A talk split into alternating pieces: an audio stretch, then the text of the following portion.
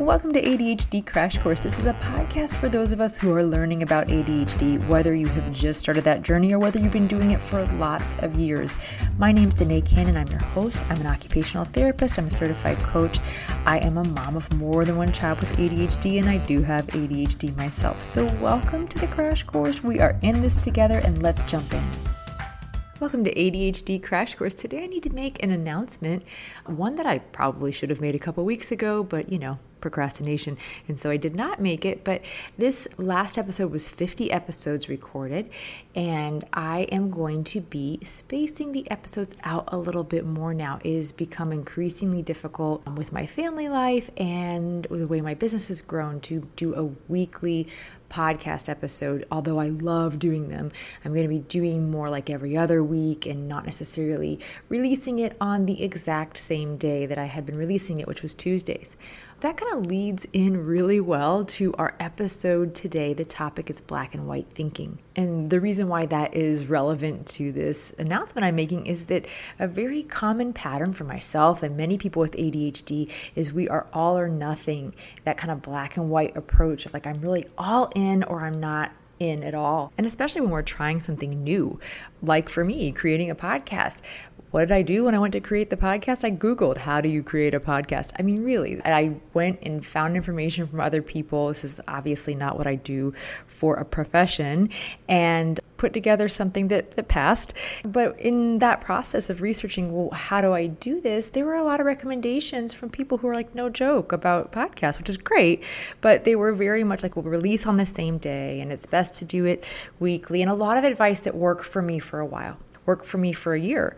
And I can tell you that the old me would have said, Well, I can't do it this way, and so I'm just not going to do it. I just won't do the podcast. This is too much. But instead, new me is saying, Hey, I really do enjoy doing this, but it's just not going to look like everyone else's approach to this. It's going to be less frequent, it's going to be less regular, but it's going to get done. And black and white thinking is one of those cognitive distortions that we talked about in the episode about CBT, cognitive behavioral therapy. Black and white thinking is a super common cognitive distortion that many people deal with, but I see it a ton in the world of ADHD. This lack of flexibility, where that middle road, that gray area doesn't even occur to us. It's it's all or nothing. It's good or bad, a wild success or a smashing failure we aren't necessarily practiced at finding that middle zone, but getting better at that gray area really helps open up things for us. Like, I get to keep making the podcast I enjoy because I can see the possibility of this looking different without being wrong. So, today I'm going to talk about black and white thinking in the context of coaching, in the context of action and taking action, because black and white thinking can really undermine our ability to take action. And that is a big part of what coaching is, is understanding and acting on what we learn and what we know. So, I see two really big ways that this black and white thinking hurts our ability to take action. Number one, it hurts our ability to initiate right? Our all or nothing thinking creates this impossible expectation for us that actually causes us to shut down. Remember, initiation was one of those executive functioning skills that are really impacted with many people who have ADHD. And that black and white thinking does not help this at all. Let's say that I am really trying to take care of myself and I want to make some changes. And to me, that means I want to start exercising. But in my mind, the only thing that's acceptable is working out for a whole hour. But I'm not working out at all now. How difficult is it to get started with the first steps of this important change I want to make when there are just two options, like I'm not working out or I'm working out for an hour? It is so hard to initiate and get started when we see this in a very black and white way. In my group coaching program, we have an entire week about habits where we really drill down on building habits and how to get started and how to make these more ADHD friendly.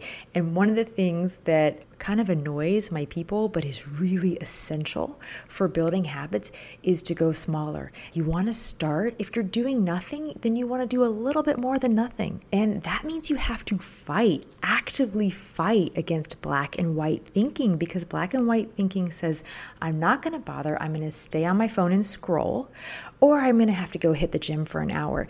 And that does not set us up to take action and to initiate something. It's too much, and we just put it off another week you know, to work up the energy to start something huge.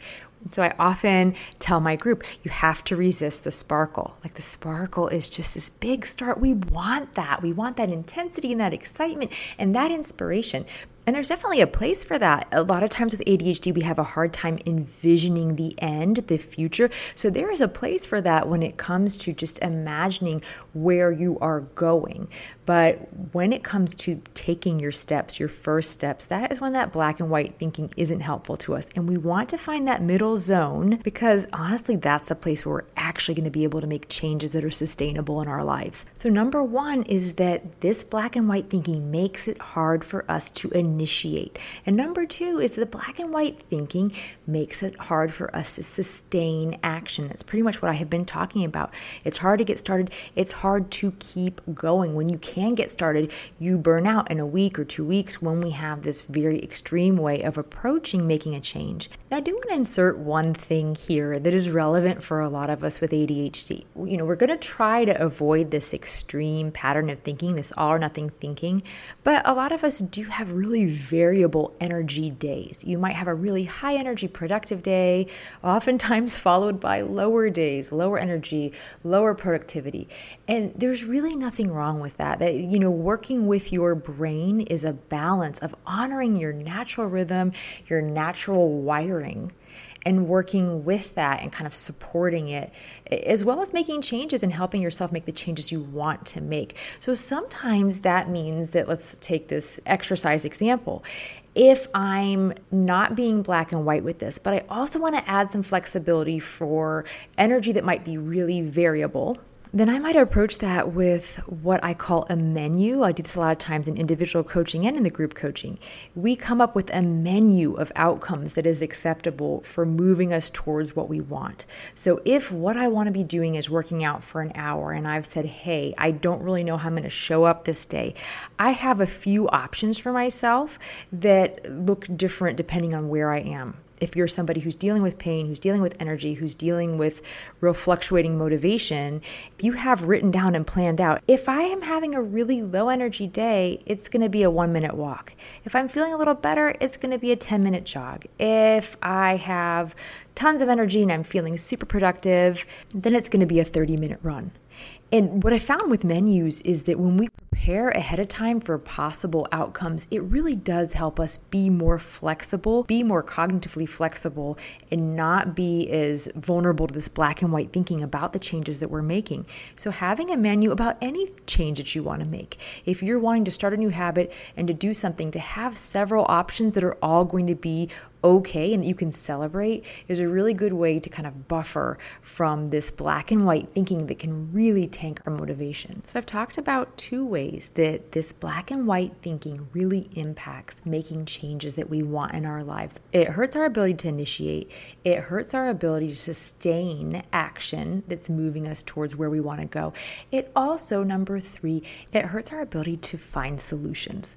When we see things as black and white, we just stop being curious. We're not looking for other alternatives. When we see things as black and white, we miss the possibility of other interpretations of things, of other possibilities. There is that story of the Taoist farmer. One day, one of his horses that he uses for farming runs away. And when he hears the news, his neighbors come and they say, Oh, that is such bad luck. And the farmer says, Maybe, maybe not.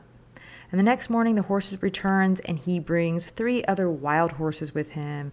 And the neighbor's like, Oh, that's awesome. That's great. And he's like, eh, Maybe, maybe not. Then the next day, his son tries to ride one of these new untamed horses and he's thrown, he breaks his leg. And the neighbors come, you can guess it. They're like, Wow, that's a bummer. And he says, Mm, maybe, maybe not. Then the next day, there's military officials that come to the village to draft young men to the war, and he cannot go because his leg's broken. And so the neighbors congratulate him and say how wonderful things have turned out for him. And he says, You guessed it, maybe, maybe not. Now, this is a good story to illustrate that things in life are often not black and white. There is a lot of gray area in life we don't always know. And sometimes that black and white thinking can keep us from seeing possibilities other benefits of situations. Do I see myself achieving the zen of the farmer? Yeah, absolutely not. That's not probably ever going to be me. But the ability to be flexible, the ability to see things from different angles is a goal that I have. And that is one of the reasons why I try to be aware of black and white thinking when it's creeping in, because it does creep in for us, right? This is a very common cognitive distortion, whether or not you have ADHD. So, wrapping up today, when we're looking at taking action, making changes, black and white thinking is not our friend. It makes it really hard to get started. Life is overwhelming when we only see one possible way we can be successful. It makes it hard to keep going. We need the flexibility, things like a menu or any other way you can add some flexibility to allow yourself to celebrate all the steps you're making to move you towards what you want. And number three, it keeps us from seeing possibilities and being flexible with ourselves and with our circumstances. So that is it for today. Thank you for hanging in there with me for the black and white thinking episode. You may not be as zen as the farmer, but you can definitely make improvements in this area of your life. If you are interested in working with me, either one on one or in my group coaching program, jump over to my website, www.theadhdclaritycoach.com. We're currently about halfway through the fall groups, and new groups will open up in the new year. I'm also going to be adding something new I haven't done before, but my group coaching graduates have been asking me to offer something like this. So I am going to be offering an alumni membership for people who've been through the group coaching program and still want some support, but not as intensive as the group and so it's going to be an alumni membership offered to group graduates, and that is happening in the new year also. So those are new things, exciting things. Uh, jump over to my website if you want to learn more. Thanks for joining me. We'll see you next week.